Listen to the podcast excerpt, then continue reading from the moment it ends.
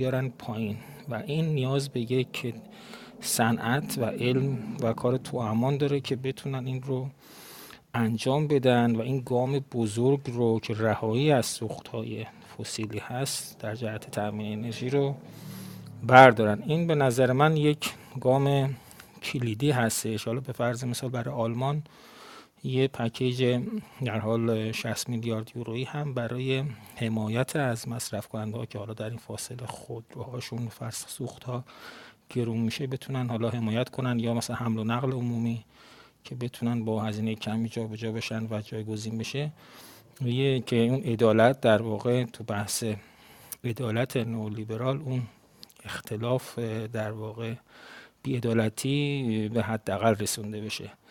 حالا بر تو با ایران من نمی‌دونم. حالا چه سیاست هایی در واقع مد نظر هستش که بتونن اینو انجام بدن. در تو بحث اقلیمی تغییرات کلامیت چنج به حال یه نقشه راه برای کشاورزان لازم هست که به چه ترتیب این شیفت رو انجام بدن به سمت چه نوع محصولاتی چه هر منطقه باید به چه ترتیب این تغییرات رو انجام بده به سمت کشاورزی که متناسب با کمترین آسیب باشه و بحث به حال توسعه پایدار آب و اونا هستش که حالا بحثش پیچیده میشه.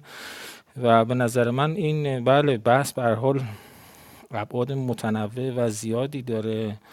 این هستش که حالا در خصوص ایران که یک منطقه هستش که با کم آبی هست خشک هست ریزگرد داره و این ریزگردها هم نوسانش تقریبا تا یک دهه آینده به سه برابر خواهد رسید. حالا اون منطقه حالا ایران و عراق و هومه. این هستش که این به نظر من نیاز به یک بحث خیلی کلیدی و حیاتی پیدا کرد. یعنی این بحث محیط یه بحث بسیار کلیدی هستش. حالا بر تو با کلامی چنجش من عرض کردم. ولی خب در تو پیش بینی این سیل و اکسیرین ایونت ها هست که بتونن مدل هایی که این پیش بینی رو انجام بده در ایران مدل های پیشرفته داشته باشن که من این تا آنجا که اطلاع دارم سازمان هواشناسی مدل هاش مدل های ورف هست ظاهرا یه مدل های چندان آپ تو دیت یا به روز رسانی شده این نیست که بتونه پیش بینی بکنه و مناطقی که تحت سیل قرار خواهند گرفت یا تحت حالا هر نوع اکستریم ایونتی جلوتر خبردار بشن و بتونن خودشون رو آماده بکنن برای برخورد با اون که بتونن حداقل ضرر رو در حال به خودشون و به اموالشون و اینها وارد بشه. من زیادی سخن نمیگم به حال بیشتر شنونده هستم. از صحبت دوستان بیشتر استفاده می‌کنیم. تشکر می‌کنم.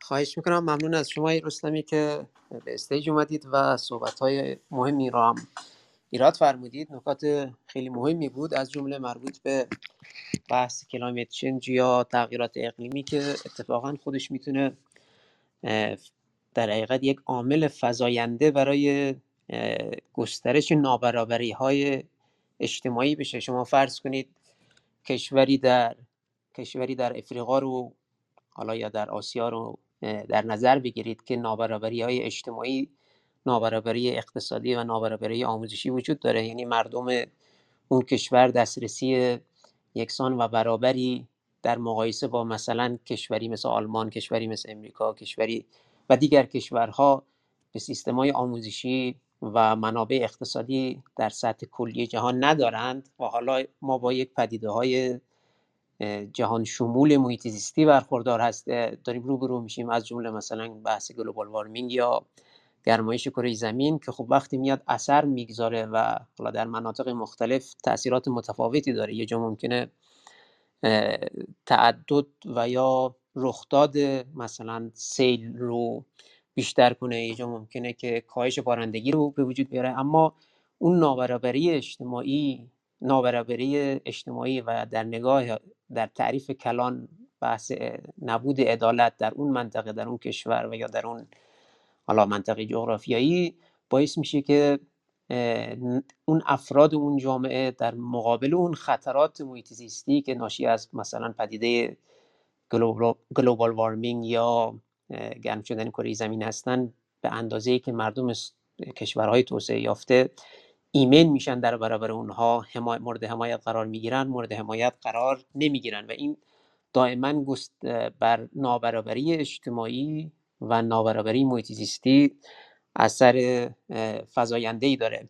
در رابطه با climate change یا همون گرمایش کره زمین هم نکات درستی رو اشاره کردید. بحثای ما نگاهمون در حقیقت نگاه در رابطه با عدالت محیط زیستی باید یک نگاه پایه‌ای باشه. به معنی که بیایم اتفاقایی مثل همین تغییرات اقلیمی رو هم کاهش بدیم مدیریتش کنیم و هم بحث حمایتی رو ایجاد کنیم. خب کاهش دادنش هم همونطور که شما گفتید بحث گذار به انرژی های پاک. بحث بسیار مهمیه. ما در بخش صنعت و در بخش انرژی دو تا از قسمت های اصلی هستند که منجر به گرمایش کره زمین شدن و میشن. و خب این باز در سطح کشورها هم ما نابرابری رو داریم به این معنی که مثلا کشورهایی که عامل این گرمایش کره زمین بودن خب کشورهای توسعه یافت امروز توسعه یافتن. کشورهایی که مثلا سی سال پیش پنجاه سال پیش حالا کم و بیشتر در حال توسعه بودن و خب صنایعشون رو گسترش دادن. این میزان حجم از آلاینده های کربونی رو در سطح جهان گسترش دادن و خب الان در مرحله توسعه یافتگی قرار دارن. ولی خب حالا این بحث رو میشه ایجاد کرد این گفتگو رو میشه ایجاد کرد. خب کشورهایی که در حال توسعه هستن جوامعی که در حال توسعه هستن اونها الان چیکار باید کنن؟ اونها باید دست از توسعه بردارن و یا اینکه نه بایستی به حال این وسط یک سازوکاری تعریف بشه که چتر حمایتی داشته باشه به کشورهای در حال توسعه و خب که بتونن گذار مناسبی داشته باشن به انرژی های پاک که خب این خودش در عمل و در حالا روی کاغذ ساده است گفتنش اما در عمل با مشکلات عدیدی مواجه است. مثلا شما نمی‌تونید از یک کشوری که تحت تحریم اقتصادی هست انتظار اینو داشته باشید که همکاری داشته باشه در زمینه مثلا گذار به انرژی های پاک. ای کاش دنیایی می بود که این اتفاق می افتاد ولی در عمل این اتفاق نمیافته یا مثلا دیگر مناسباتی که حالا بین کشورها هست اینا همه باعث میشه که دستانداز ایجاد بشه در اون برنامه کلی که ما داریم دنبالش هستیم که مثلا گذار اتفاق بیفته به انرژی های پاک. در هر صورت حالا این رو بعدا ادامه خواهیم داد. می‌خوام که بیشتر نوبت به دوستان برسه که صحبت کنن. آیه بقایی ما در خدمت شما هستیم و بعدش هم آیه مومنی به شما هم خوش آمد میگیم. بعد از آیه بقایی آیه مومنی در خدمت شما هستیم. آیه بقایی میکروفون باش شماست. خواهش می‌کنم سلام از می‌کنم. شب و روز همگی به خیر باشه. حال دل همه خوب باشه انشالله عرض بزرگتون که من فکر می‌کنم که از عنوان تاپیک شما برمیاد که خب قاعدتا قوانینی وضع شده که عدالتی وجود داره. اگه عدالتی وجود نداشته باشه قاعدتا حرفی در میان نیست. آن چیزی که من می‌خوام پیشکش دوستان تقدیم بکنم. بحث موضوع مسائل زیست محیطی در حوزه نفت و گاز پتروشیمی است به جهت اینکه واقعیت امر آن چیزی که ما کم نداریم قانون آن چیزی که کم نداریم انسانهای بسیار بسیار اندیشمند و دارای فن سخنورانه هستن ولی خب نکته که وجود داره در عمل کسانی که در صنعت هستن تمام این قوانین و تمام این مسائل عدالت ها رو زیر پا می‌گذارن و متاسفانه نه تنها به نسل حال حاضر دارن آسیب می‌زنن و آن چیزی که به امانت به ما سپرده شده که میبایستی به نسل بعدی تحویل بدهیم متاسفانه قافل هستیم. یک نمونه بارزش رو من عرض بکنم خدمت شما. ما در ارتباط چاهای نفت و گاز ما یک سری افزایه هایی داریم و یک برای حفظ تولید دو برای ازدیاد برداشت. یک اتفاقی که سال قبل افتاد این بود که بعد از چندین و چند سال خب آزمایشگاه دانشگاه شریف تو حوزه نفت جز آزمایشگاه مرجع کشوریه هم پژوهشگاه صنعت نفت هم دانشگاه شریف. اتفاقی که افتاد نمونه برداری کردن از یکی از شرکت های client. برای ما فرستادن و ما ریزالتش رو آماده کردیم براشون ارسال کردیم اعلام کردن که احتمالا اشتباه شده اگه از فهمید ما عزیزان ما حضور پیدا بکنن در آزمایشگاه. ما مجوزش رو گرفتیم و آماده کردیم که دوستان حاضر بشن. موقع که شاهد شدم با یک اتفاق ناگواری که مبنی بر اینکه این ریزالت ها منفی است اعلام کردن که ما بعد از گذشته 15 سال تازه متوجه شدیم افسایه هایی که تزریق می‌کردیم اشتباه تزریق می‌کردیم. خب ما حالا کاری ندارم میلیون ها دلار هدر رفت انجام شده بگذریم. اینکه به یک سرمایه ملی آسیب رسوندیم اون که هیچی. آن چیزی که اصلا بهش توجه نشده این زمینه. این زمینی که باقی میمونه برای نسل بعدی میبایستی که از این بهره برداری بکنه. چه آبهای زیرسطحی چه آبهای ژرف یا به به سوال از چیزایی که در اون گنجونده شده. متاسفانه آن چیزی که بهش توجه نشده این که خب ما این همه افسایه تزریق کردیم توی چاه در حالی که هیچ تأثیری نداشته. خود نفت همینجوری فلو می‌کرده ولی در حالی که این افسایه هیچ تأثیری نداشته. بلکه به زعم من و بر اساس تخصص من آسیب های بسیار بسیار سختی به مخزن و سازند نفتی میرسونده. از این موضوع الهام می‌گیرم. عرض بکنم خدمت شما بزرگواران که خب ما ببینیم که پالایشگاه ها و پتروشیمی هایی که آلاینده هستن دولت به جهت اینکه دچار روزمرگی شده یا صنعت دچار روزمرگی شده میاد جریمه رو می‌گیره ولی هیچ موقع دنبال راه حل و اینکه جلوگیری کنه از این آلایندگی. به هیچ عنوان هیچ گونه سوبسیدی به این پرداخت نمی‌کنه متاسفانه.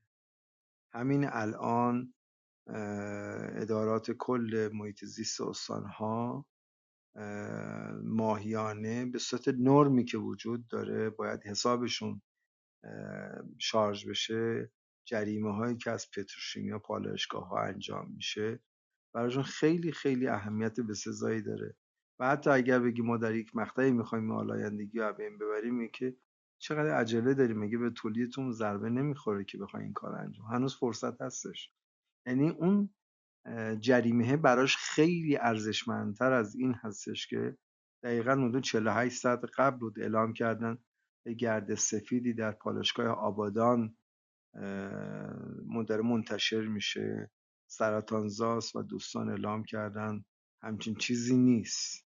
اگر همچین چیزی نیست چرا مثلا به فرض مثال یک ماه پیش اتفاق دو ماه پیش این اتفاق نمیافتاد؟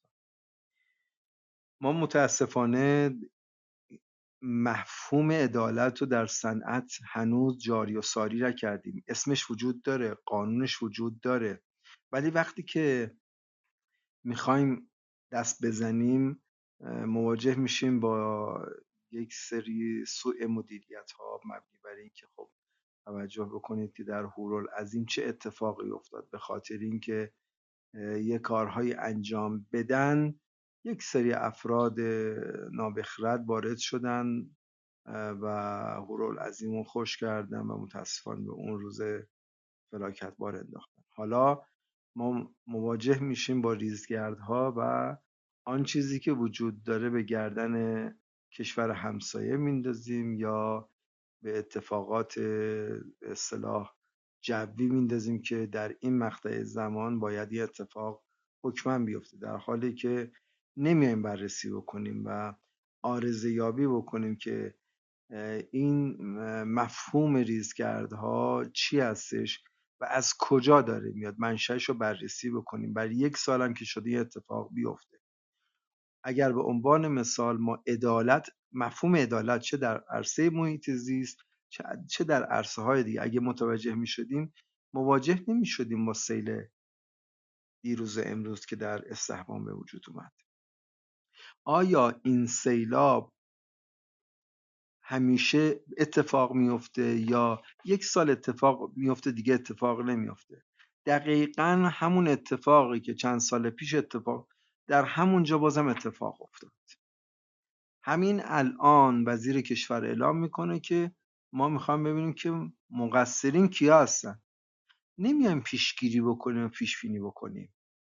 در ارتباط با عدالت محیط زیست واقعا اگر به اتفاق مفهومی و واقعی بیفته مطمئن باشید مطمئن باشید نه ریزگردی وجود داره نه اتفاق میفته که نسل بعدی خدایی نکرده خدایی نکرده. ما بگیم که مدیون اون هستیم و الان اگه به فرض مثال اگر مفهوم عدالت محیط زیست رو در عرصه صنعت نفت اعلام بکنیم بگوییم که به نسل بعدی چه می‌خواهیم تحویل بدهیم؟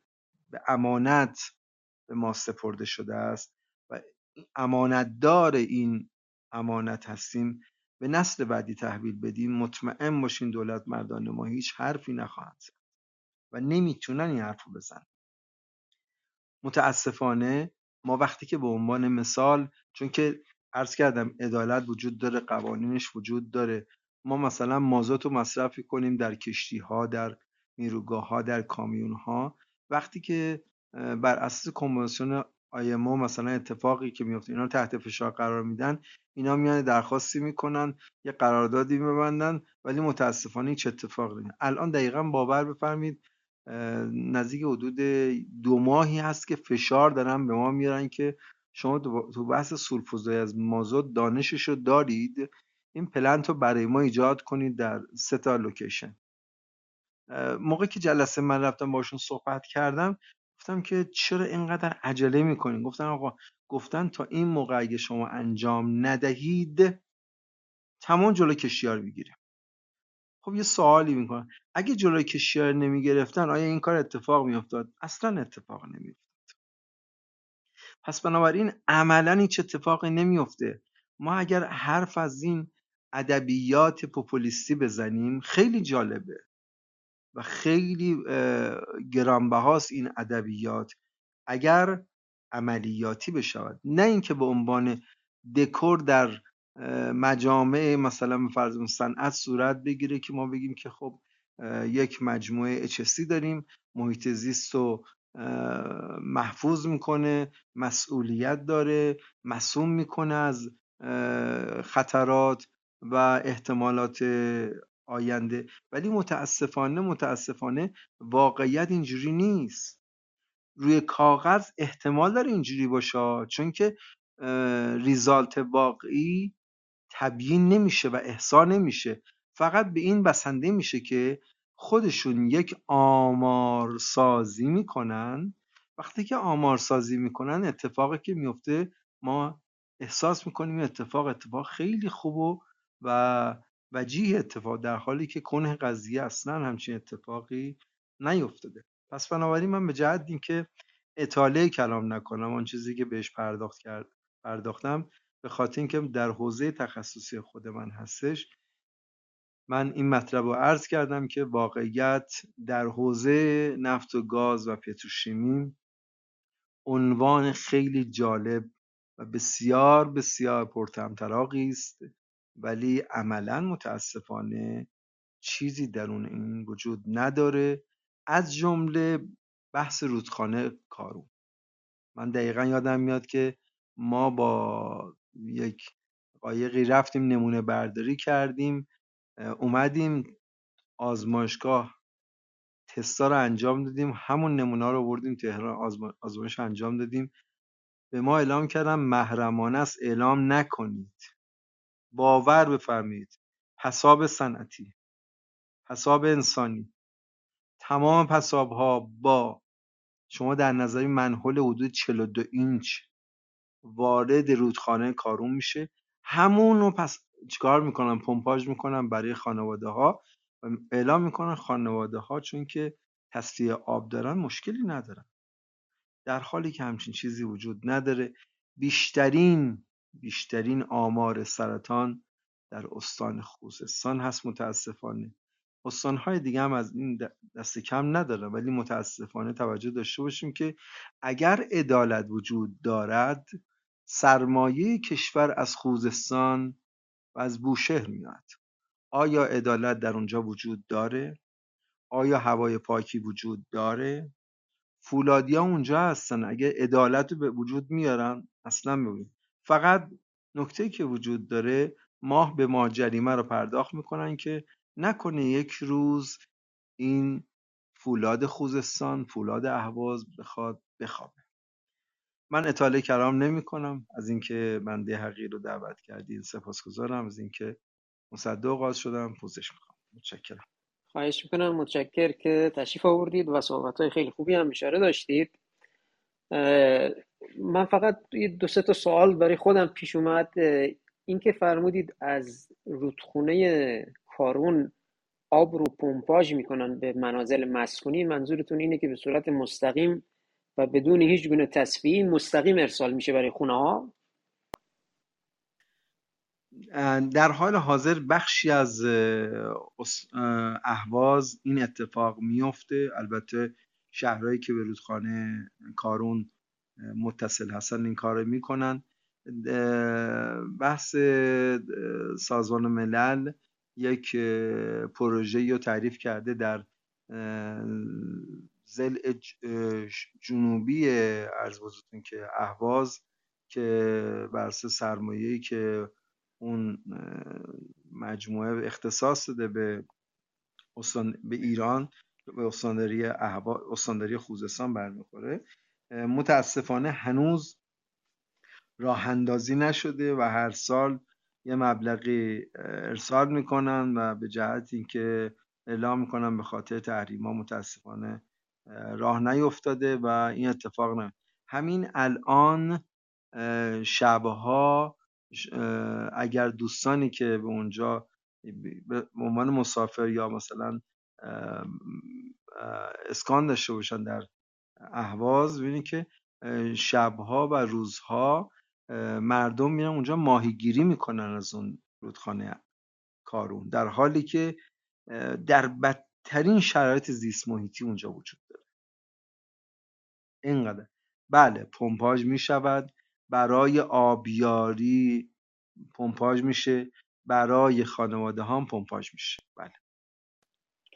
متشکر نکات خیلی خوبی رو نکات خیلی خوبی هم اشاره کردید. اون بحث عدالت بین نسلی که از اتفاقا مواردی است که جدیدا حالا در چند سال اخیر در محافل آکادمیک خیلی بهش توجه داره میشه از مخصوصا بحث های مربوط به climate change که اتفاق میفته. باز این پررنگتر هم میشه. حالا قبلا ها تا قبل از اینی که این بحث ریزگردها اتفاق بیفته بحث آلایندگی های مربوط به آلودگی هوا اتفاق بیفته خیلی سخت بود که دوستانی که متخصص امور محیط زیستی هستن بتونن ارتباط موثری با جامعه برقرار کنن و بتونن مفاهیم رو منتقل کنن به ای که قابل فهم و قابل درک باشه. ولی حالا این متاسفانه این اتفاقایی که افتاده این ریزگردهایی که مثلا در یه منطقه در عراق منبعش اونجاست اتفاق میفته و مناطق غربی کشور رو تحت تاثیر قرار میده و یا در مناطق شمال شرق کشور رخ میده و مثلا شهری مثل مشهد رو تحت تاثیر قرار میده. اینا همه تا حدودی می‌تونیم بگیم که نگاه public میدی public audience رو یا جامعه جوامع عمومی رو به بحث های محیط زیستی بیشتر باز کرده نگاهشون بازتر شده و حالا درک بهتری دارن. و حالا در رابطه با اون قوانین مرتبط با عدالت محیط زیستی هم من حالا یه سری صحبت ها و یک سری جنبندی هایی دارم که انتهای جلسه بهش خواهم پرداخت. ولی اجازه بدید قبل از اینکه ادامه بدیم صحبت های مهمینی رو هم بشنویم. و بعد بریم راند بعدی صحبتمون. های مهمینی در خدمتی سلام دوستان صدای من میاد؟ بله میاد. سلامت بشین من واقعیتش اگه بخوام حالا عدالت محیط زیستی و ما بخوام تعریفی من براش ارائه بدم. من سعی می‌کنم این تعریف ما از تعریف سازمان حفاظت محیط زیست آمریکا قرض بگیرم. که بیان می‌کنه که عدالت محیط زیستی یک رفتار عادلانه و یک مشارکت معنیدار همه مردم با توجه به بدون در بدون در نظر گرفتن نژاد و رنگ و نش ملیت و و درآمدشونه با توجه به توسعه و پیاده سازی و اجرای قوانین محیط زیستی سیاست های محیط زیستی که این منجر بشه به یک سری اهدافی که ما یک سری درجات یکسانی از محافظت داشته باشیم در برابر خطرات محیط زیستی و به دسترسی یکسانی بدیم به فرایندهای تصمیم گیری برای داشتن یک محیط زیست سالمی که ما داریم توش زندگی می‌کنیم و, و کار می‌کنیم و, و به قول معروف در این محیط زیست داریم ارتزاق می‌کنیم. الان بحث عدالت محیط زیستی یه بحث بسیار روز دنیا هست چون با مخصوصا با توجه به تغییر اقلیمی که اتفاق افتاده و فرایندهای تغییر اقلیم کاملا این موضوع رو متوجه شدن که نیاز هست بحث برابری و از دیدگاه خطرات محیط زیستی در نظر گرفته شده. و آقای داری شما یه موضوع خیلی خوبی گفتین. گفتین چون این بحث عدالت محیط زیستی قبل از اینی که الان خیلی پابلیک بشه بیشتر از موضوعات آلودگی هوا میومد چون آلودگی هوا موضوعی هست که فارغ از اینکه شما کجا زندگی می‌کنی توی یه شهر یا چیزی هستی می‌تونه خطراتی برای همه جامعه داشته باشه و بسیار بسیار موضوع مهمی هست که باید در نظر گرفته بشه. من دوست دارم یه دوتا نمونه از یک مثال بزنم از کالا کاری که ما انجام دادیم. اینجا پروژه‌ای بود در مورد آلودگی هوای ناشی از یک نیروگاهی که به علت حال توسعه اقتصادی اون شهر مجبور شده بودن یک سری افراد کم درآمد به سمت حاشیه نشین های شهر برن و نزدیک به این نیروگاه شده بودن و آلودگی هوای ناشی از این نیروگاه بسیار تاثیرگذار بود روی اینها. و نگاه مدیریتی در اون منطقه باعث شد که یک پروژه ایجاد بشه و بررسی بشه که چرا چه خطراتی برای این افراد داره که خطرات بررسی بشه و در نهایت حالا حالا به صورت پلنهایی داده بشه که عدالت محیط زیستی در برابر اون اجرا بشه. من اگه بخوام این میان میون کلامت ببخشید. این مطالعه که میگی در کدوم کشور رو یا کدوم در شهر اتفاق افتاد در این در بله. و من اگه بخوام یه گریزی به بحث عدالت محیط زیستی توی ایران هم حالا بزنم داشته باشیم. من می‌تونم دو, دو مثال به شما بزنم که یکیش خود ما باهاش درگیر بودیم و یکی هم خیلی روی این موضوع بحث کردیم ولی متاسفانه زورمون به مسئولین نرسید. بحث اعلان وضعیت کیفیت هوای شهرهای ایران هست. این سبکی که داره کیفیت هوای شهرهای ایران اعلام میشه واقعیتش این هست که به دور از عدالت محیط زیستی است و اخشار آسیب پذیر مخصوصا در این نوع اعلان بسیار آسیب می‌بینن. چرا؟ چون بر اساس دستورالعملی که سازمان حفاظت محیط زیست ایران داده اومده برای اعلام کردن شاخص ها از روش میانگینگیری شاخص ها میانگینگیری شاخص معیار بین همه ایستگاه های کیفیت هوا استفاده میشه. و در صورتی که این موضوع باعث میشه عدالت محیط زیستی در قبال در معرض قرار گرفتن آلودگی هوا زیر سوال بره. یک ما ما موضوعی داریم تو آلودگی هوا که معمولا اینطوری هست که خب بالاخره اون مناطقی از شهر یا مناطقی از یک منطقه که کمتر توسعه یافتن اینا بیشتر در معرض آلودگی هوا معمولا قرار می‌گیرن. چون صنایع و اینجور چیزا بیشتر در اونجا هست. اتفاقی هم که در تهران افتاده این هست که ما معمولا در جنوب شهر تهران چون نزدیک پالایشگاه هستن نزدیک یه سری نیروگاه ها هستن نزدیک یک سری حالا شهرک های صنعتی هستن اینها بیشتر در معرض آلودگی هوا قرار می‌گیرن. و قسمت های شمال شهر تهران کمتر در معرض این آلودگی هوا هستن. و وقتی که شما میانگین گیری رو انجام میدین اون مناطقی که کیفیت هوایی بسیار ناسالم و حتی بعضی وقتا خطرناک و ناسالمی دارن اینها تحت شعاع مناطق قرار می‌گیرن که کیفیت هوای قابل قبول دارن. و میزان خطرات ناشی از اون دیده نمیشه. ما بر اساس روشی که داره اعلام میشه شاخص کیفیت هوا تو ایران. بر اساس روشی است که EPA یا همون سازمان حفاظت محیط زیست آمریکا داره اعلام می‌کنه. ولی با یک تفاوت. با تفاوتی که سازمان حفاظت محیط زیست آمریکا وقتی که در محیط شهری هست اعلام می‌کنه اون ایستگاهی که بیشترین غلظت رو اعلام کرده باید به عنوان ایستگاه معیار انتخاب بشه و عدد اون به عنوان شاخص کیفیت هوای شهری قرار بگیره.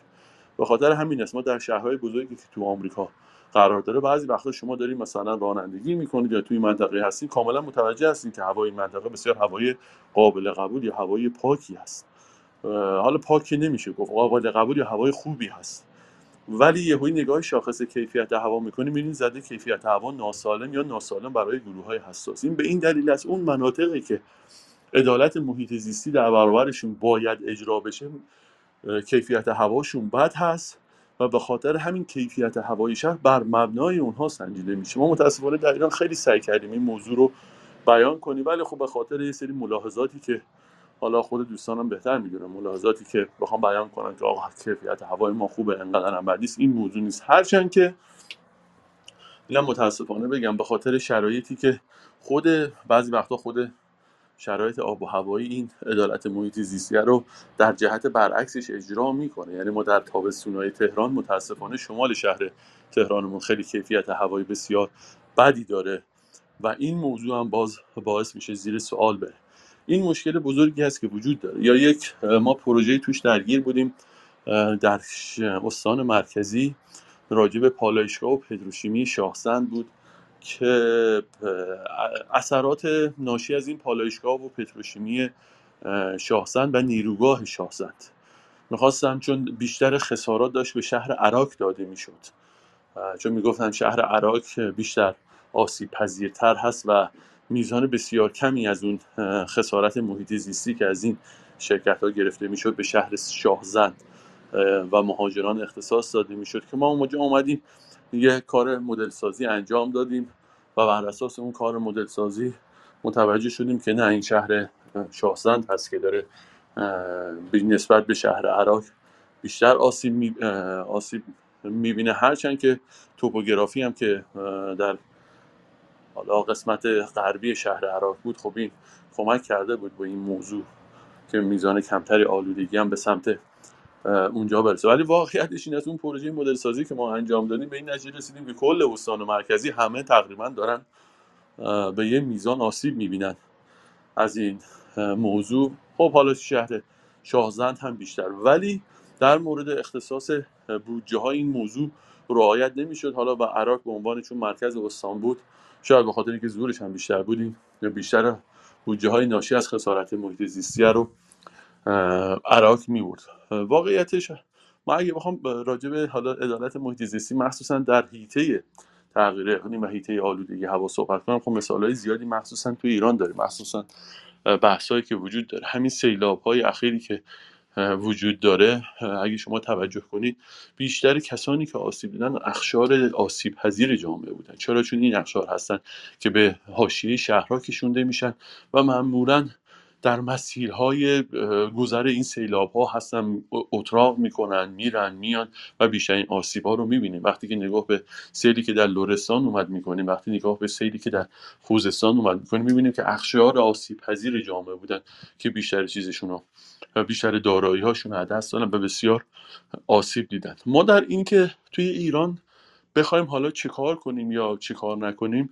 من ترجیح میدم حالا اگر فرصتی شد توی فرصت بعدی حالا اینو صحبت کنم. فقط این موضوع رو باز کنم. این موضوع عدالت محیط زیستی از دیدگاه من حالا تجربه‌ای که من دارم موضوعی است که بیشتر به مدیریت برمیگرده. این نگاه مدیریت هست که باید این موضوع رو ببینه و درک کنه و با بیاد تو این زمینه دلش بخواد شروع کنه کار کردن و خب حالا چون ما لحاظ اینکه کارشناس بخوام در نظر بگیریم حتی تو خود ایران خب کارشناس های خبره تو این زمینه داریم. ولی این نگاه مدیریتی است که باید به این سمت کشیده بشه و دیدگاه سنتی که نسبت به جامعه نسبت به مدیریت وجود داره برداشته بشه. حالا من در وقت بعدی نمی‌خوام زیاد صحبت کنم در وقت وقتی یک فرصت شد این موضوع رو بیشتر باز می‌کنم. ممنون که این فرصت رو به من دادید. خواهش می‌کنم آقای مومنی متشکر از اینکه شما هم استیج تشریف آوردید و نظراتتون رو اعلام, اعلان کردید. بسیار مهم و قابل توجه هستند اتفاقا حالا من در ادامه این صحبت های شما یه چیز موضوعی ذهنم اومد خاطرم اومد مرتبط با یک کنفرانسی بود چند وقت پیش در شهر پیتسبرگ. شهر پیتسبرگ در ایالت پنسیلوانیا و ایالت پنسیلوانیا حالا برای اینکه برای دوستان مشخص تر بشه تقریبا در منطقه مرکزی امریکا به سمت مرزهای شمالی است. اونجا یک کنفرانسی بود در رابطه با توسعه پایدار و حالا از آکادمی یا از محیط های دانشگاهی بودن محیط های صنعتی بودن و البته از همون Environmental Protection Agency یا EPA حالا هر جور ترجمهش کنید آژانس حفاظت از محیط زیست یا سازمان حفاظت محیط زیست امریکا هم بودن و اتفاقا معاون فکر می‌کنم معاون سازمان بود که صحبت می‌کرد که معاون ریاست جمهوری هم بود. حالا اسمشون رو من نمیارم کاملا به خاطر به خاطر ندارم. اما صحبتی که می‌شد پیتسبرگ اتفاقا یکی از شهرهایی است که جزو شهرهای صنعتی امریکا بوده. یعنی صنایع امریکا خیلیاشون از شهر پیتسبرگ صورت گسترش پیدا کردن. مخصوصا اونهایی که مرتبط هستن به صنایع کربن کربونی یعنی حالا از سوختهای فسیلی استفاده می‌کنن برای صنایع مختلف حالا از سنگ و اینجور, اینجور موارد. و اتفاقا مطالعی که انجام داده بودن حالا من اوایل عرایز من عرض کردم خدمتون مطالعی که انجام داده بودن ارتباط بسیار معناداری بود بین عدم عدم داشتن عدالت محیط زیستی در منطقه همون مرکز شهر پیتسبرگ که الان بسیار منطقه حالا به ظاهر شیک و تر هم هست اما کماکان مناطقی موندن از دوره صنعتی شدن که کماکان جز مناطق کم برخوردار هستند و اتفاقا همین الان هم که بحث پسماند میشه بحث های مشکلات محیط زیستی میشه در خود شهر پیتسبرگ. اون منطقه اون محله در حقیقت که بگم بهتره. محله ای که از دوران قدیم مونده بیشترین تاثیرات رو میپذیرند و این نکته ای که آقای مومنی اشاره کردن در رابطه با سیل و حالا دیگری دوستان هم قبلتر اشاره کردن نکته درستیه. نه تنها افراد آسیب پذیر و کم برخوردار بیشتر تاثیر میپذیرند که کمتر هم حمایت میشن. یعنی حالا چه منا... دسترسی هاشون به صورت سیستماتیک به منابع مالی کمتر هست و همین که خب به حال کمتر هم حمایت میشن. حالا از طریق از طرف چه سازمان های دولتی چه سازمان های حتی مردم نهاد. ولی به هر حال این هم جز موارد عدالت محیط است که بایستی بیشتر در رابطه باش صحبت کنیم. آقای پورداج ما در خدمت شما هستیم. ببخشید من یک سوال از آقای مومنی دارم. می‌تونم بپرسم؟ بفرمایید. بله بفرمایید. ببخشید آقای پورداج من فقط سلام سریع بپرسم. جناب مومنی فرمودین که بحث مدیریت در واقع خیلی تأثیر گذار هست. می‌خواستم بدونم که به معنای government دارید اشاره می‌کنید یا governance یعنی بحث حکومت رو دارید یا بحث حکمرانی رو؟ چون این بحث مردم بیشتر تو حکمرانی مطرح میشه. حکومت اون چیزی که الان داریم. اینو اگه یا الان یا بعدا توضیح بدید ممنون میشم. مرسی. حالا من بیشتر به بحث حکمرانی هست. حالا بعدا حالا این موضوع رو باز می‌کنیم. متشکر. من یک نکته ای رو در رابطه با سوال خانم اکبری بگم. ما در حوزه عدالت محیط زیستی هنوز خیلی کار داریم. یعنی به این معنی که هنوز سازمان حفاظت محیط زیست یه تعریف مشخص از عدالت محیط زیستی ارائه نداده نمیده. حالا این رو من تو برنامه این بود که در انتهای جلسه تحت عنوان اینکه چه کارهایی میشه کرد در ایران بگم. اما نه تنها ما قوانین و act های اکشن های مرتبط با عدالت محیط زیستی در کشور نداریم که حتی تعریف رو هم نداریم. یعنی هنوز بحث مونده تا اینکه برسه به مرحله حکمرانی. به نظر من ما هنوز در محیط حتی آکادمی و دانشگاهی هم جای بحث برای عدالت محیط فراوان داریم. این نکته رو من مجددا دارم تکرار می‌کنم ولی دوست دارم که همه با هم بهش توجه کنیم که این عدالت محیط زیستی جز مسائل روز محیط زیست یعنی کشورهای توسعه یافته هم مثالهایی من براتون زدم که کاملا با این مشکل مواجه هستند و اوایل جلسه هم گفتم شاید نزدیک 25 30 سال پیش بود که اکشن ها و یا قوانین عدالت محیط زیستی به سازمان حفاظت محیط زیست امریکا یا حالا آژانس حفاظت محیط زیست امریکا ابلاغ شد از طرف ریاست جمهوری. لذا یک مسئله کاملا جدیدیه و کماکان داره این سازمان حفاظت محیط زیست امریکا روش داره مطالعه می‌کنه که بفهمه که مشکل چی است بعد اون موقع برن دنبال حل مشکل. لذا ما در ایران هم این بحث در ایران و کشورهای دیگه ای که در حال توسعه هست هستیم این بحث خیلی بحث جدیدی است و به نظر من هنوز پایه کار خیلی جای کار داره تا اینکه حالا برسیم به مرحله ای که بگیم خب این انتظار رو داریم. البته همیشه این انتظار انتظار به جایی است که از حاکمیت باید داشته باشیم که عدالت محیط رو برقرار کنه. ولی خب ما متخصصین یا ما آکادمی ها هم بایستی به اون مرحله برسیم که بگیم خب حالا ما این کار انجام دادیم این تعریف رو داریم این قوانین رو داریم این اکشن ها رو این action point ها رو داریم و خب بعد بگیم خب حکمران حاکم یا هر کسی دیگه استاندار فرماندار چرا مثلا این رو اجرایی نمی کنیم؟ ما هنوز با اون قسمتش مشکل داریم که حالا من بعدا بهش اشاره خواهم کرد. آقای پورداج اسخام از اینی که فاصله افتاد. صحبت شما رو میشنویم.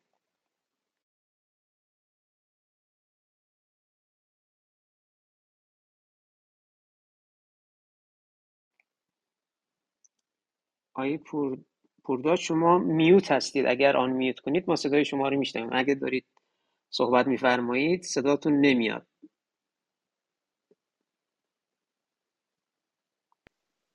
الان صدای من؟ صدای, صدای من میشنوید؟ بله بله. بفرمایید در خدمتتون هستم. اه، خواهش می‌کنم. به نام خدا با سلام و درود خدمت همه دوستان عزیز. اه، خواهش می‌کنم و تشکر می‌کنم از این عنوان خیلی خوبتون. این عنوان اتاق امشب شما بسیار در واقع چند وجهی هست و بسیار اهمیت داره. یعنی در واقع به نظر من یکی از اصلی ترین مسائلی است که تو کشور ما و تو خیلی از کشورها بهش توجه نمیشه و باعث بسیاری از مشکلات شده. این عنوانی که شما گذاشتید از دو جنبه میشه مورد بررسی قرار داد.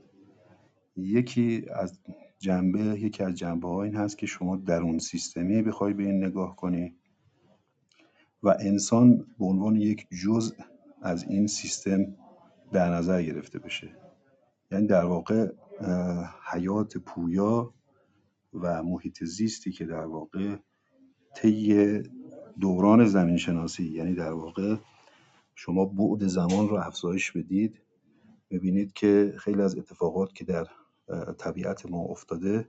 روند طبیعی خودشون داشتن و هیچ کس نمی‌تونه در واقع اونها رو مشکل بدونه. علتش هم این هست که اونها به عدالت و به این مرحله رسیدن.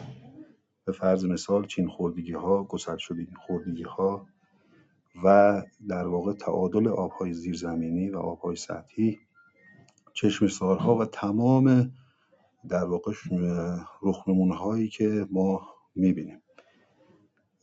از یه بود پس میشه اینو اینجوری نگاه کرد. یه بود دیگه این هست که ما در واقع بیایم نسبت به خود طبیعت عدالت رو در واقع بیایم بررسی بکنیم. که این دو بعدی هست که من فکر می‌کنم باید بهش توجه کرد من بهترین کار این هست که در وهله اول بیام واژگان رو تعریف بکنیم. یکی از بهترین تعاریفی که من بنده تو حالا دوران دانشجوییم به مسئله عدالت در واقع میپرداختم خود تعریف عدالته. یکی از قشنگترین تعاریف این هست که عدالت یعنی این که هر چیزی سر جای خود بودن. یعنی شما وقتی که تو یک چرخه پایداری که انسان هم یک جزی از اون چرخه هست. شما می‌خواید عدالت رو تعریف بکنید لازم هست که شما این چرخه رو حفظ کنید. برای حفظ این چرخه نیاز هست که هر کسی سر جای خودش باشه هر جزئی سر جای خودش باشه. تمام اجزا با هم ارتباط در واقع در یک جهت حرکت بکنن.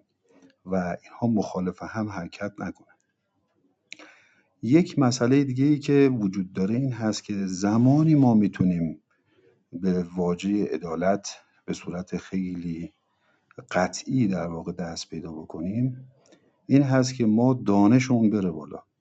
شما وقتی که با یک جسم پویا یعنی جسمی که در واقع جان داره مثل زمین و تمام اجزاش با یک جسم بسیار پیچیده طرف هستید که این میلیون ها سال و میلیاردها سال زمان رو در خودش نهفته و اینها رو به صورتی در واقع رخنمون داده که ما اونها رو ببینیم و پی ببریم به گذشته و تاریخ این در واقع جزء پیچیده. شما وقتی که به با این جزء می‌خواید برخورد بکنید باید آگاهیتون زیاد باشه. شما باید تک تک این اجزا رو بررسی بکنید. ما یکی از مشکلاتی که تو ایران داریم و برخوردمون در واقع باعث شده که الان به این مرحله برسیم این هست که متاسفانه دانش و آگاهی گذشتگانمون رو پیش پیش رومون نذاشتیم. یعنی تجربه تاریخی رو متاسفانه بهش نپرداختیم. و پشت پا زدیم بهش. حالا شما تو بحث طب ایرانی که من خیلی علاقه دارم بهش به خاطر همین که ایرانیان قدیم ما بدن انسان رو در واقع یک امپیتری در واقع زمین می‌دونستن و رگهای انسان رو در واقع همون رودخونه ها می‌دونستن و آلودگی این رگها رو به عنوان اخلاط اسمی بردن ازش. و پاکسازی در واقع این رگها رو همیشه گوشزد می‌کردن و هر چیزی رو سر جای خودش مصرف می‌کردن به اندازه میخوردن سبک زندگیشون در واقع به این نتیجه رسیده بودن که در هر اقلیمی از بخش های مختلف ایران مثال می‌زنم براتون. مثلا شما مصرف برنج در ایران طبق در واقع اون چیزی که طب ایرانی ما گوش زد می‌کنه مربوط میشه به مناطق شمالی. یعنی افرادی که دموی مزاج هستن توصیه میشه که برنج استفاده بکنن. چرا؟ چون که محل زندگی اونها دارای رطوبت هست. اما افرادی که تو مناطق خشکی مثل بلوچستان زندگی می‌کنن اگه برنج استفاده بکنن این می‌تونه باعث مریضیشون بشه. و شما نگاه می‌کنید می‌بینید تو این مناطق هم برنج کش نمیشه و اصلا شرایطش ایجاد نمیشه. حالا من از این قضیه خارج بشم. شما وقتی که بحث از حقوق و عدالت و اینها می‌کنید صد درصد یک موجود هوشمندی این تو این سیستم قرار داره که شما دارید در واقع حقوقی براش تعریف می‌کنید.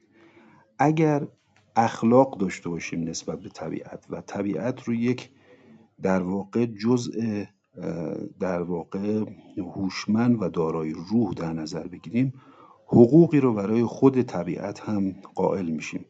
یعنی یک رفتاری ما با طبیعت داریم خود طبیعت هم در واقع یک رفتار عادی داره. و ما باید اون رفتار عادی طبیعت رو کشف بکنیم و در واقع رفتار خودمون رو متناسب با اون رفتار طبیعت تنظیم کنیم. شما هر وقت که اومدید مخالفت کردید با این رفتار طبیعت چوبش هم خوردید. یعنی هر جا که شما بخواید اسم ببرید مثال های بسیار متعددی وجود داره.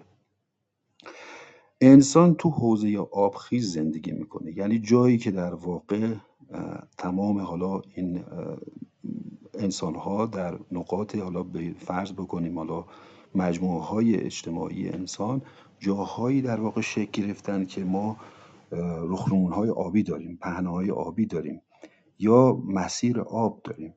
خب اینها به این دلیل هست که آب مایه حیات هست و تو این حوزه های آبخیز ما یک جسم پیچیده ای داریم. در واقع همون طبیعت هست.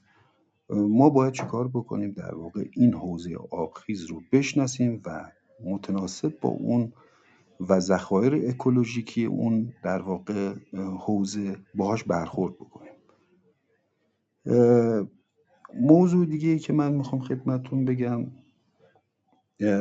تمام اینها برای این هست که ما بتونیم به مسئله پایداری برسیم. یعنی هر جا که ما ایجاد ناپایداری کردیم در واقع از عدالت دور شدیم. یکی از مباحث بسیار مهمی که می‌تونه کمک بکنه ما به عنوان یک شاخص که ببینیم کدام منطقه در واقع عدالت در واقع محیط زیستی رو رعایت نکرده یا اینکه در واقع دارای خدشه هست مشکل داره یا اینکه اوکی هست. هر کدوم از این موارد بحثی است که من اعتقادم به این است بحث رد پای آبه. شما هر جایی که آب داشته باشید در واقع اونجا می‌تونید عدالت رو مطرح بکنید چون که اونجا انسان حضور داره و تاثیرات انسانی اونجا در واقع ایجاد میشه و ما می‌بینیم اون تاثیرات رو رد پای آب یک مفهومی است که در واقع برای مصارف آبی تعریف میشه و نشأت گرفته از یک نگرش بسیار جالب هست که تمام اون چیزی که ما داریم مصرف می‌کنیم در واقع ما اونها رو به شکل آب ببینیم. یعنی شما پیراهنی که استفاده می‌کنیم بحثی که خانم اکبری سرکار خانم اکبری مطرح کردن رد پای در واقع بحث مد و مسائلی که مطرح کردن این رد پای آب در واقع اونجا افزایش پیدا می‌کنه. رد پای آب مثلا فرض کنید البسه یا مثلا لباس و پوشاک و اینها. شما اگر بتونید این رد پای رو در سطح دنیا کشف کنید و انسانهایی که تاثیر می‌ذارن در افزایش این رد پای آب یا کاهش این رد پای آب یعنی مجموعه مقادیر آبی که استفاده میشه تا یک کالا تولید بشه یک محصول تولید بشه. و این محصول ممکن هست در چین تولید بشه و به دست من ایرانی برسه. فرض کنید مثلا قهوه در یک جای دیگه دنیا تولید بشه و به دست من برسه. من این محصول رو چجوری مصرف می‌کنم؟ سبک و سبک زندگی من به چه شکلی هست؟ رفتار من با این کالا چه شکلی هست؟ و مصرف گرایانه هست یا اینکه متناسب با حکمت و در واقع خردمندانه هست؟ این رد پای آب می‌تونه به عنوان یک شاخص تو این قضیه مطرح بشه. بعد یه موضوع دیگه هم که مطرح هست ما برای اینکه بتونیم نتایج خوبی رو بگیریم من چون که خودم زمین شناس هستم اعتقاد قلبی این هست که ما موضوعات رو اگر بتونیم دو تا دیدگاه در موردش داشته باشیم یکی کلان نگری یکی در واقع بحث زمان. یعنی اگر بتونیم یه مقدار بازه زمانیمون رو افزایش بدیم مثلا دید پنجاه ساله صد ساله پیدا بکنیم انقدر اطلاعاتمون رو ببریم بالا که بتونیم این در واقع دایره فکری خودمون رو از بازه زمانی بیشتری رو براش در نظر بگیریم. اگر بتونیم این کار رو بکنیم کلان نگر هم باشیم و مسائل از بالا ببینیم می‌تونیم حقوق حقوق در واقع عدالت محیط زیستی رو بهتر درک کنیم و حقوقی رو که براش متصور هستیم حقوق رو به اصطلاح دقیق تر اعمال بکنیم در موردش. به فرض مثال همین سیلاب هایی که شما می‌بینید من زمین شناس الان تو منطقه فرض کنید چشم قلات استان فارس که نزدیک شیراز هست و مردم میرن اونجا استفاده می‌کنن و تفریحگاه هست شما اگر اونجا تشریف ببرید می‌بینید که ساخت سازهای زیادی تو مسیر رودخونه شده و این رودخونه بسیار در واقع یک مسیر آبراه هست که یک چشمه هم اونجا رخنمون پیدا کرده. یعنی مطمئن باشید اگر ما اطلاعات خوبی داشته باشیم می‌تونیم جلوگیری کنیم از ساخت شهرهای مثلا مثل سپیدان و بارگذاری زیادی که اتفاق افتاده اونجا. حالا اگر یک در واقع اتفاقی بیفته و سیلابی اتفاق بیفته و تعداد افراد از دنیا برن یا زلزله اتفاق بیفته این این چه حالا که بگیم طبیعت قهر کرده ما ما این مسئله اشتباهیه طبیعت روند خودشو داره شرایط خودشو داره. موضوع دیگه هم که الان من متوجه شدم حالا خیلی وقتون نگیرم در واقع این هست که تأثیر کارهای ما تو در واقع بحث جهانی هست. یعنی رفتارهای ما سبک زندگی ما مصرفگرایی ما مدگرایی ما یا هر چیزی دیگه چه تأثیری می‌تونه تو در واقع عدالت محیط زیستی مناطق دیگر دنیا داشته باشه؟ این گرم شدن زمین و این تأثیری که الان داره می‌ذاره سیلابایی که داره اتفاق میفته خرابی هایی که به بار میاره هزینه هایی که به کشورهای مختلف داره تحمیل می‌کنه این در واقع دلیلش چی هست؟ از لحاظ حقوقی چجوری باید بررسی بشه؟ و کی باید پاسخگو باشه؟ اینها مسائل بسیار کلانی هست که بنده در تخصصم نیست اما اگر سوالی در ابعاد زمین شناسی وجود داشته باشه من در خدمتتون هستم. خیلی استفاده می‌برم. شبتون بخیر باشه. خواهش می‌کنم. ممنون ای پورداش از این تشریف آوردید و صحبتاتون رو ارائه کردید. بسیار صحبت های مهمی بود و ممنون از اینی که به اشتراک گذاشتید. من فقط چند تا نکته در اون در زمینه صحبت های شما بگم. یکی اینکه فرمودید ما برای اینی که حالا مشکلاتمون رو حل کنیم که حالا مشکلات محیط زیستی و یا نابرابری های محیط زیستی یک بخشی از مشکلات جوامع بشری هست اینه که دانشمون رو اضافه کنیم. اتفاقا در زمینه محیط زیست و آب حداقل در کشور ما هنوز جای کار حتی در محیط های آکادمی خیلی زیاد داره. مثلا ما یکی از نواقص اساسی که در حوزه محیط زیست داریم اینه که ما هنوز که هنوز تاریخ آب و تاریخ محیط زیست کشورمون رو به صورت دقیق نمی‌دونیم چیه. نمی‌دونیم مشکلات محیط زیستی در دورهای مختلف چه اتفاقایی افتاده چه تصمیماتی از چه جایی شروع شده. در بحرانهای مختلف محیط زیستی که حالا در طول تاریخ ثبت شده کشورمون داریم چه اتفاقایی افتاده چه راهکارهایی در زمان خودش اعمال شده و مجموعه این اتفاقات و حالا حکمرانی ها در دورهای مختلف چطوری ختم به این نقطه رسیده به این نقطه شده که مثلا ما ریزگرد داریم. حالا چه در سطح کشور چه در سطح منطقه. و شاید جز اولین کارهایی باشه که حالا داریم با چند نفر از دوستان پژوهشگر تاریخ و اقتصاد داریم انجام میدیم که بتونیم این مسئله رو در حد توان خودمون درک کنیم و حالا انشالله در جلسات بعدی شاید در سه چهار ماه آینده در همین کلاب محیط زیست هم جلسات مرتبط باش براش بگذاریم. نکته دیگه هم که اشاره کردید و اشاره خیلی جالبی بود مربوط به رد پای آبی بود. من یه توضیح اضافه تری هم بدم که ما وقتی می‌خوایم آثار محیط زیستی یک پروژه یک تر یک تصمیم گیری و یا یک خدمت رو یا سرویس سرویس دهی رو بررسی کنیم یکی از قوی ترین روش های محاسبات محیط که بسیار پیچیده هم هست همین محاسبه رد پاهای است. مثلا رد پای کربونی یکی از اونهاست رد پای آبی یکی از اونهاست که ما وقتی میایم به عنوان مثال مثلا فرض کنید که ساعتی که استفاده می‌کنیم می‌خوام ببینیم که این ساعت چه مقدار آثار محیط زیستی داره بر روی کره زمین. این رو میایم یه چرخه حیاتی براش در نظر می‌گیریم. از تولید مواد خام از استحصال مواد خام گرفته تا تولید قطعات مصرفش دفع و یا بازیافتش. همه اینها رو تحلیل و بررسی می‌کنیم و نهایتا میگیم مثلا رد پای آبی این محصول رد پای کربونی این محصول مثلا 100 کیلوگرم دیوکسید کربن یا مثلا 50 کیلوگرم موارد مختلفه. این نکته خیلی خوبیه و یکی از مواردی است که نیاز هست. وقتی ما می‌خوایم عدالت محیط رو جاری کنیم و ساری کنیم در یک منطقه در یک جامعه اول از همه باید بشناسیم آثار محیط مختلف اون منطقه رو. و وقتی می‌خوایم تحلیل کنیم اون آثار محیط زیستی رو تقریبا این میشه گفت این یکی از قوی ترین روش است که می‌تونیم این